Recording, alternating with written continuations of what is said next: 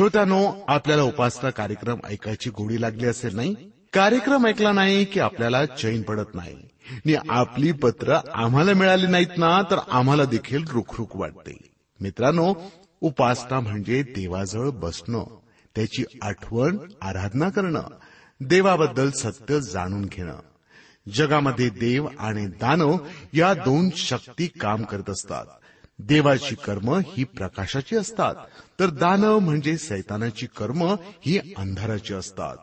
देवाची वाट म्हणजे अनंतकालाच्या जीवनाची वाट स्वर्गाची वाट जिथं अनंतकाल पावित्र्य आनंद शांती असते.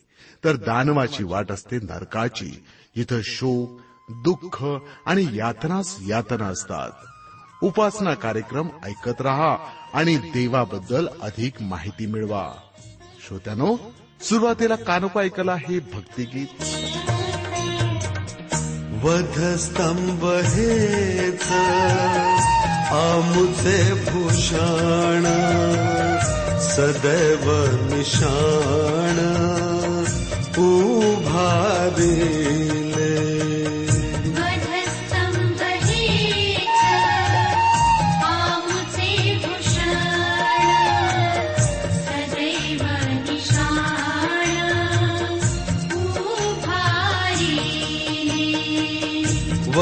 स्तंभ हेच.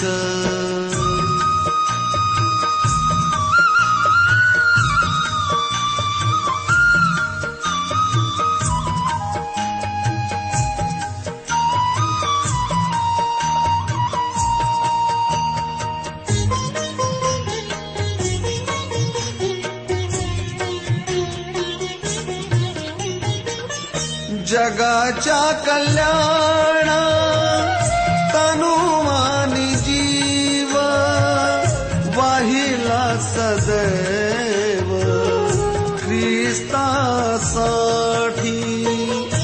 जगाच्या कल्याण तनुवानी जीव वाहिला सदैव. ख्रिस्तासाठी वाहिला सदैव. ख्रिस्तासाठी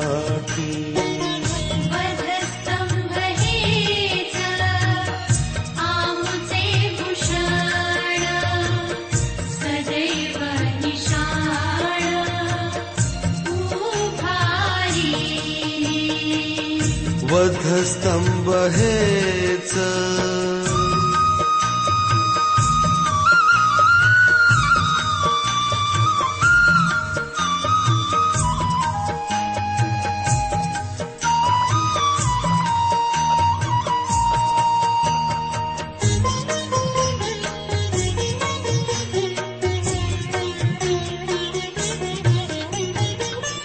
दास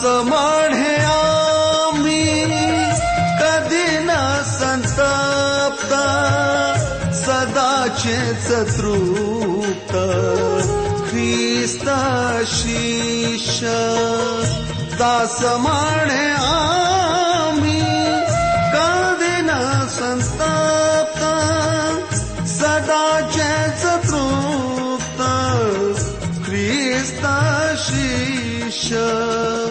सदा चेच तृप्त क्रिस्त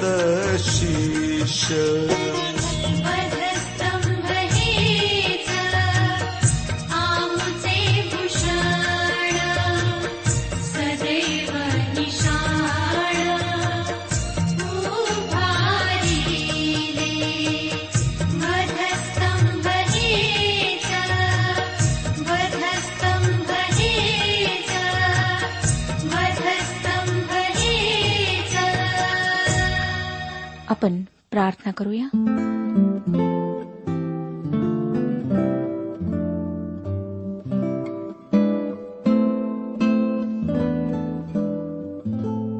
हे आमच्या स्वर्गीय जिवंत परमेश्वर पित्या तुझ्या नावाचं गुणगान गात तुझ्या नावाचा जय जयकार करीत आम्ही तुझ्या समक्ष आलो आहोत. प्रभू आजपर्यंत तुझ्याच दयेने आम्ही जिवंत आहोत. तू आम्हाला सर्व काही पुरवलेलं आहेस. ज्या प्रकारे तू आमची शारीरिक रूपाने काळजी घेतो आध्यात्मिक रूपाने सुद्धा तू आम्हाला आशीर्वादित करतोस. आम्ही तुझे आभारी आहोत. पवित्र प्रभू आम्हाला माहीत आहे की आम्ही चुकलो आहोत. आमच्याकडून अनेक अपराध घडलेले आहेत. तू आपल्या महान कृपेने आमच्या सर्व अपराधांची क्षमा कर. आमच्या कुटुंबांवर आशीर्वाद पाठव. विशेष रीतीने प्रार्थना आहे प्रभू.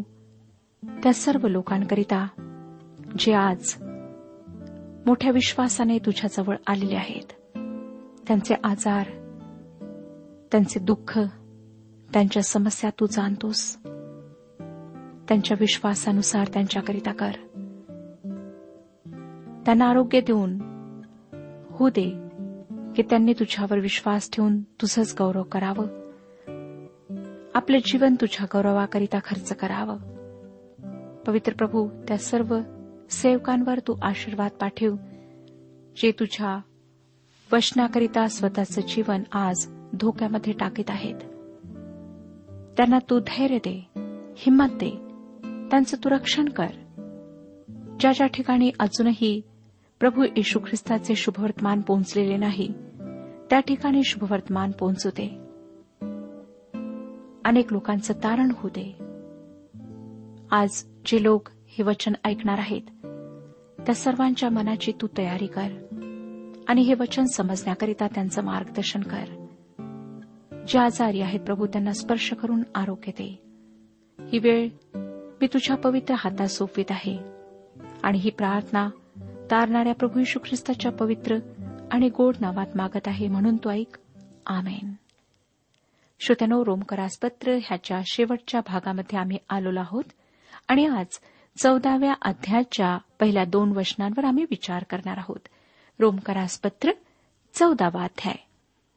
कुमकुवत विश्वासणाऱ्यांबरोबरचे संबंध आमचा व्यवहार कसा असायला हवा ह्याविषयी ह्या अध्यायात आम्ही अभ्यासणार आहोत. ह्याला आपण वर्तणुकीचे तत्व सुद्धा म्हणू शकतो. हे प्रकरण अर्थात हा अध्याय आपल्याला नवीन भागाकडे घेऊन येत आहे. या अध्यायाद्वारे आपण रोमकरासपत्र ह्या पुस्तकाच्या शेवटच्या भागाकडे येत आहोत. हे देवाच्या लेकरांचे वियोगीकरण आहे. वियोग ह्या शब्दावरून आपल्याला काय समजून येतं? श्रोत्यानो अगदी खरे सांगायचे म्हणजे वियोग आणि समर्पण ह्याविषयी सांगून सांगून मी थकले आहे. कारण ख्रिस्ती लोक हे खऱ्या अर्थाने देवाकरिता वेगळे झालेले नाहीत. त्यांनी पूर्णपणे देवाला स्वतःचे समर्पणही केलेले नाही. आम्हाला दिसून येतो की अनेक लोक अशा प्रकारचं जीवन व्यतीत करीत आहेत की जे अगदी नावाकरीत आहे. खऱ्या अर्थाने ते ख्रिस्ती जीवन जगत नाहीत. ख्रिस्ती वर्तणुकीचे दोन क्षेत्र आहेत.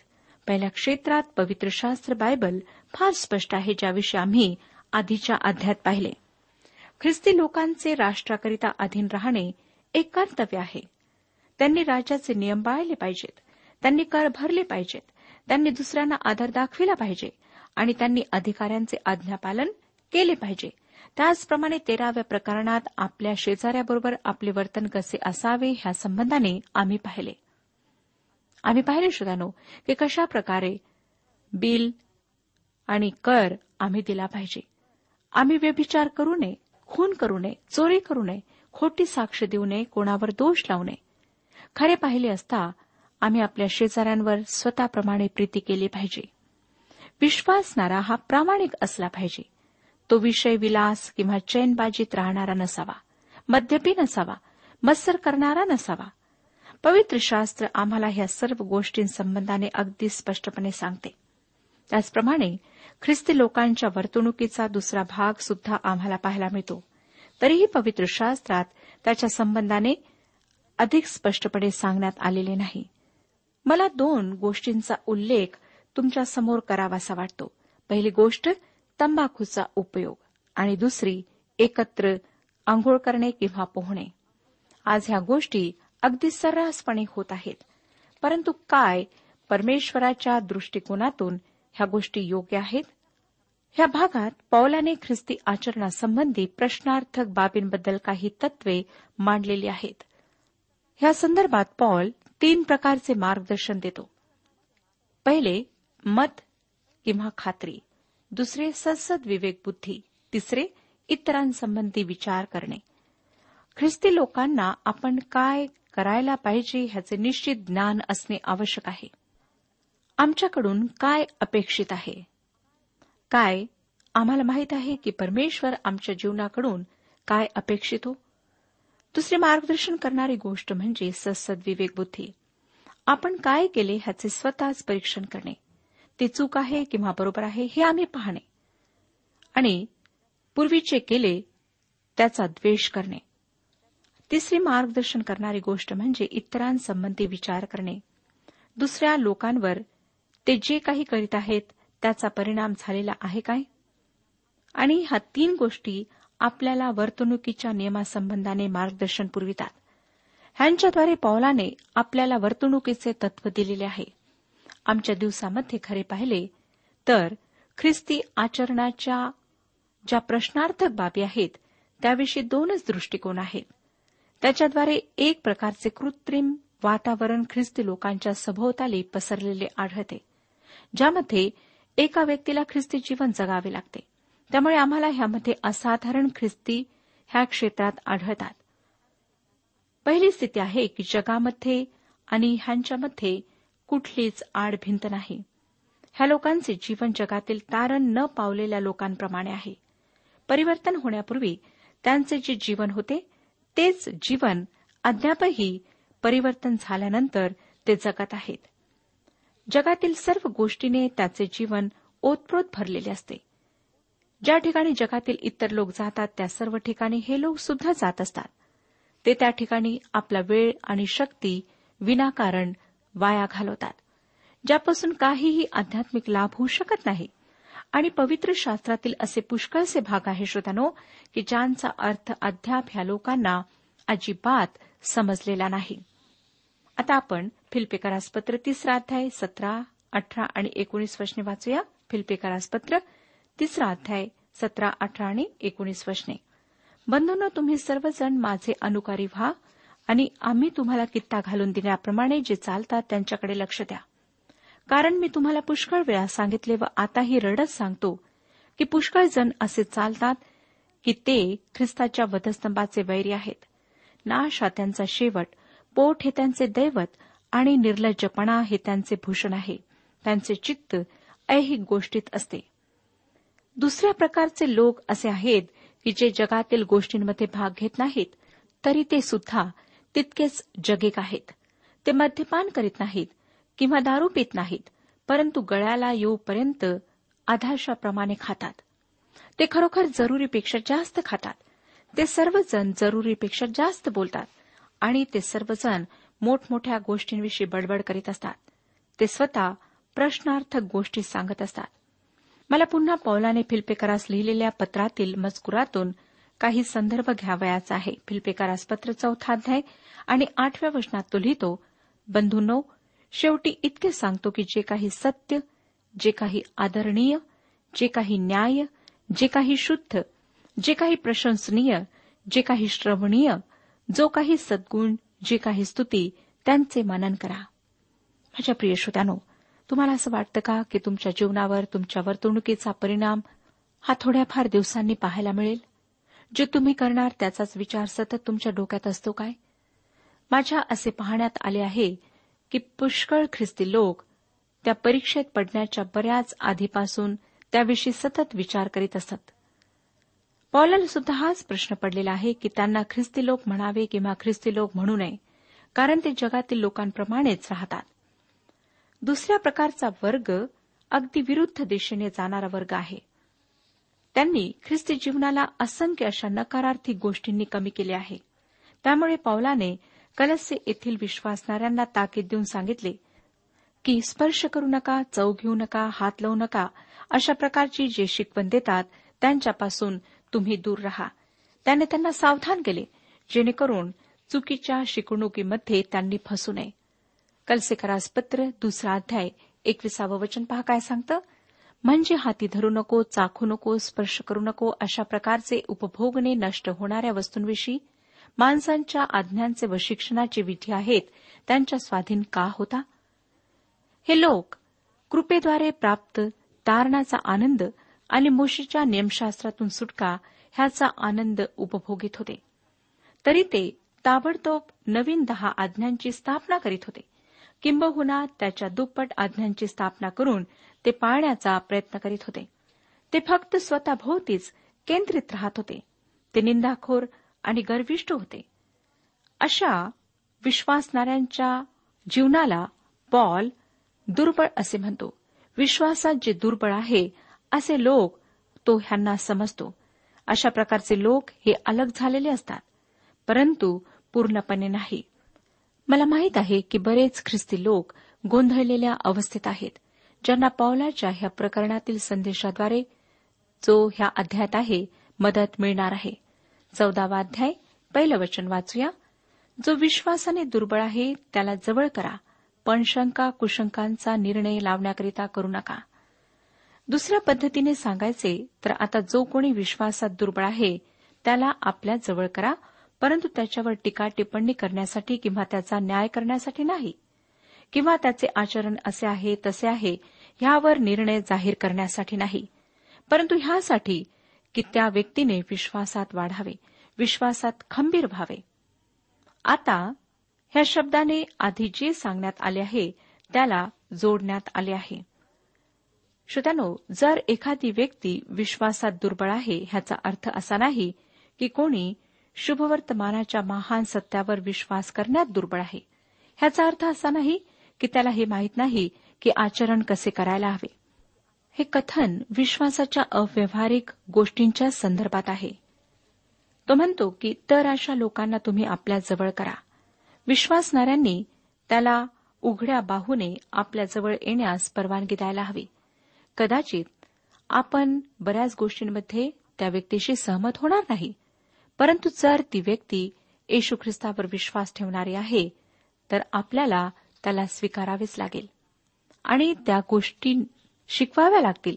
त्या गोष्टींमध्ये त्या व्यक्तीचे मार्गदर्शन करावे लागेल ज्या गोष्टी विश्वासाशी संबंधित आहेत. श्रोत्यानो अशा व्यक्तीला ह्यासाठी स्वीकारायचे नाही की ज्या प्रश्नार्थक बाबी आहेत त्याविषयी वादविवाद करावा. एका ख्रिस्ती गटाने दुसऱ्या गटातील ख्रिस्ती लोकांवर टीका टिप्पणी करण्यास एकत्र येऊ नये. काही गोष्टी अशा असतात की ज्यांचा वचनात उघडपणे विरोध करण्यात आलेला नाही परंतु काही विश्वासी लोक स्वतःला ह्या गोष्टींपासून विभक्त करतात. आणि जर त्यांना त्या गोष्टी करायच्याच आहेत तर ते पूर्णपणे त्यांच्यावर अवलंबून आहे. तो त्यांचा व्यक्तिगत प्रश्न आहे. ह्या गोष्टी विश्वासणाऱ्यांना एकमेकांपासून अलग करण्याकरिता नाहीत. पुष्कदा अशा गोष्टी आमच्यामध्ये मतभेद निर्माण करतात. आणि आम्ही एकमेकांपासून अलिप्त राहायला लागतो परंतु परमेश्वराची तशी इच्छा नाही. स्कॉफिल्ड ह्या संदर्भात पवित्र शास्त्राचा आधार घेतात आणि ते ह्या वचनाच्या संदर्भात असे सांगतात. मंडळीला कोणत्याही प्रकारचा अधिकार देण्यात आलेला नाही की ज्या गोष्टींना पवित्र वचनात उघडपणे विरोध करण्यात आलेला नाही त्या बाबतीत त्यांनी एखाद्या व्यक्तीला प्रश्न विचारावेत किंवा त्या व्यक्तीच्या खासगी जीवनासंबंधी प्रश्न विचारून त्या व्यक्तीला लज्जित करावे. दुसरं वचन पहा. चौदा अध्याय दुसरं वचन. एखाद्याचा विश्वास असा असतो की त्याला कसलेही खाद्य चालते परंतु दुर्बळ शाक भाजीच खातो. जे मंडळांमध्ये फूट पाडण्याचा प्रयत्न करतात अशा लोकांना ह्या वचनाच्याद्वारे दुःख होण्याची शक्यता आहे. जो विश्वासात दृढ आहे खंबीर आहे तो सर्व काही खातो. परंतु जो विश्वासात दुर्बळ आहे तो मात्र शाकभाजीच खातो. जे विश्वासात मजबूत असतात त्यांना माहीत असते की येशू ख्रिस्ताने सर्व प्रकारचे अन्न शुद्ध ठरवले आहे.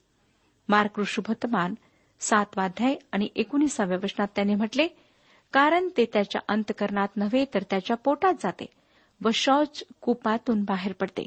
अशा रीतीने त्याने सर्व प्रकारचे अन्न शुद्ध ठरवले. परमेश्वराने सर्व काही खाण्यास आम्हाला परवानगी दिलेली आहे. उत्पत्तीचं पुस्तक नववा अध्याय आणि तिसरं वचन सांगतं सर्व संचार करणारे प्राणी तुमचे अन्न होतील.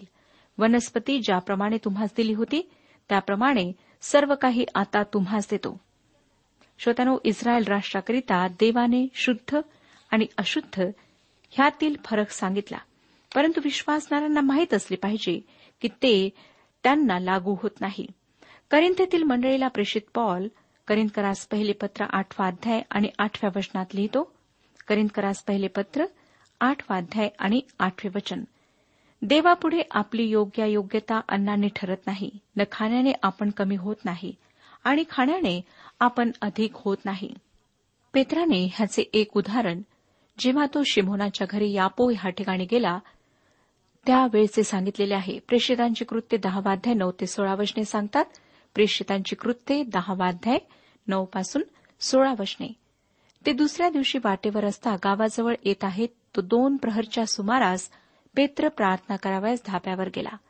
तेव्हा त्याला भूक लागून काही खावेसे वाटले आणि जेवणाची तयारी होत आहे इतक्यात त्याचे देहभान सुटले. तेव्हा आकाश उघडलेले व मोठ्या चांदव्यासारखे चार कोपरे धरून सोडलेले एक पात्र पृथ्वीवर उतरत आहे असा दृष्टांत त्याला झाला. त्यात पृथ्वीवरील सर्व चतुष्पाद सरपटणारे जीव व आकाशातील पाखरे होती.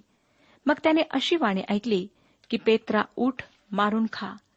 पेत्र म्हणाला नको नको प्रभू कारण निषिद्ध आणि अशुद्ध असे काही मी कधीही खाल्ले नाही.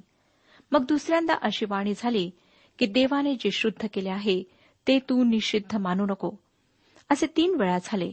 आणि लागलेच ते पात्र आकाशात वर घेतले गेले.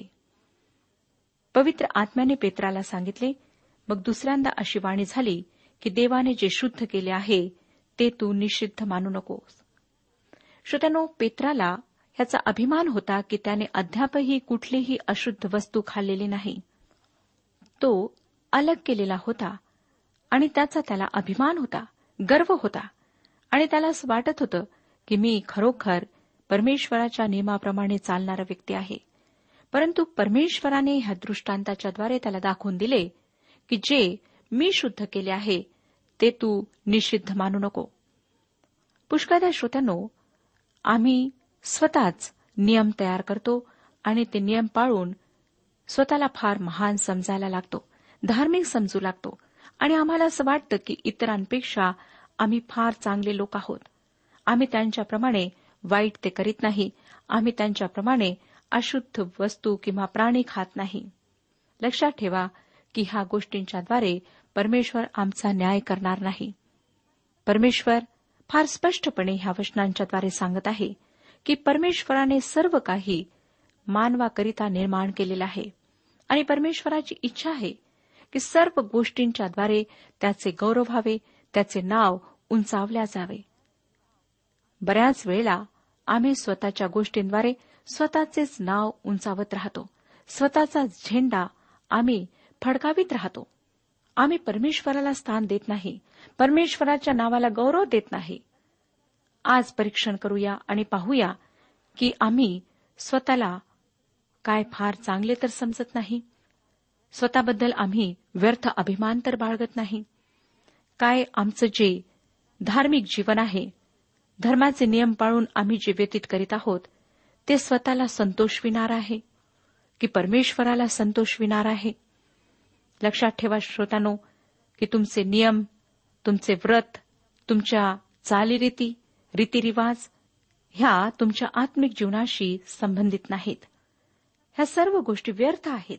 ह्या गोष्टींच्याद्वारे आपण कशाही प्रकारे आत्मिक जीवनात उन्नती करू शकणार नाही. उन्नती करण्याकरिता आपला आणि परमेश्वराचा संबंध येशू ख्रिस्ताच्याद्वारे स्थापित व्हायला हवा. जर तो संबंध स्थापित झालेला नाही तर तुमच्या सर्व गोष्टी पुण्य कार्य तुमची चांगली कर्तव्ये सर्व व्यर्थ आहेत. पहिल्यांदा येशू ख्रिस्ताच्याद्वारे परमेश्वराशी आपला संबंध स्थापित करा. जर आपण ख्रिस्ताच्याद्वारे परमेश्वराजवळ येता तर परमेश्वराचं वचन सांगतं की तुम्ही त्याची संतान आहात त्याचे पुत्र आणि पुत्री आहात. नाहीतर तुमचा आणि परमेश्वराचा काही संबंध नाही. जो कोणी ख्रिस्तावर विश्वास ठेवतो त्याला त्याने त्याची संतान होण्याचा अधिकार दिलेला आहे. श्रोत्यानो परमेश्वर प्रत्येक मानवावर प्रीती करतो आणि त्याची हीच इच्छा आहे की येशू ख्रिस्तावर विश्वास करून प्रत्येकाने सार्वकालिक जीवनाचे आश्वासन प्राप्त करावे. प्रभू येशू ख्रिस्त ह्यासाठी ह्या जगात आला.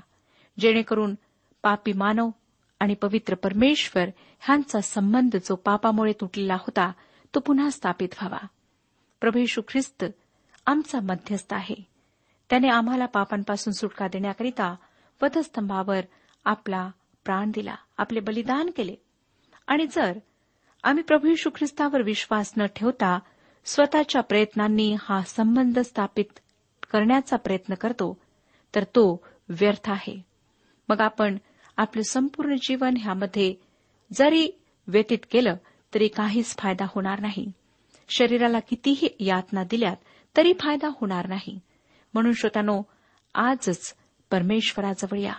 प्रभू यशू ख्रिस्तासमोर आपल्या सर्व पापांची कबुली द्या आणि म्हणा की प्रभू तू माझं जीवन तुझ्या हातात घे.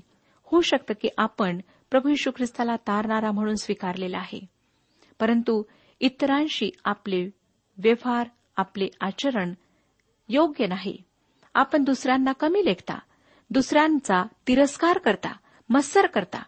आणि ज्या प्रकारे पवित्र जीवन आपण व्यतीत करायला हवे तसे आपण करीत नाही. तेव्हा सुद्धा गडबड आहे. म्हणून पहिले स्वतःचे जीवन परिवर्तित करा. परमेश्वराजवळ प्रार्थना करा. त्याला म्हणा प्रभू की तू मला ह्या बाबतीत मार्गदर्शन पुरू मला सामर्थ्य पुरव आणि मी आजपासून तुला आवडणारं असं जीवन जगू इच्छितो. श्रोत्यानो जर खऱ्या अंतकरणाने अशा प्रकारची प्रार्थना आपण परमेश्वराजवळ कराल तर परमेश्वर नक्कीच ह्या विषयात आपली मदत करेल आणि आपले मार्गदर्शन करेल. परमेश्वर आपणा सर्वांस आशीर्वाद देऊ आजच्या उपासना कार्यक्रमात परमेश्वराच्या जिवंत वचनातून मार्गदर्शन आपण ऐकलं. आजच्या या वचनातून आपणास काही आशीर्वाद मिळाला असेल यात काही शंका नाही. सुदैव हो जीवनविषयक काही शंका असल्यास किंवा काही प्रश्न असल्यास किंवा काही प्रार्थना निवेदन असल्यास पत्राद्वारे आम्हास अवश्य कळवा. आम्हाला अगदी आनंदच होईल. पत्र व्यवहारासाठी आमचा पत्ता लिहून घ्यावा. कार्यक्रम उपासना पोस्ट बॉक्स क्रमांक एक शून्य दोन बेझनबाग नागपूर पिनकोड क्रमांक चार चार शून्य शून्य शून्य चार. आमचा ईमेल ॲड्रेस आहे Marathi T T B at radio eight eight two dot com email address पुन्हा एकदा ऐका.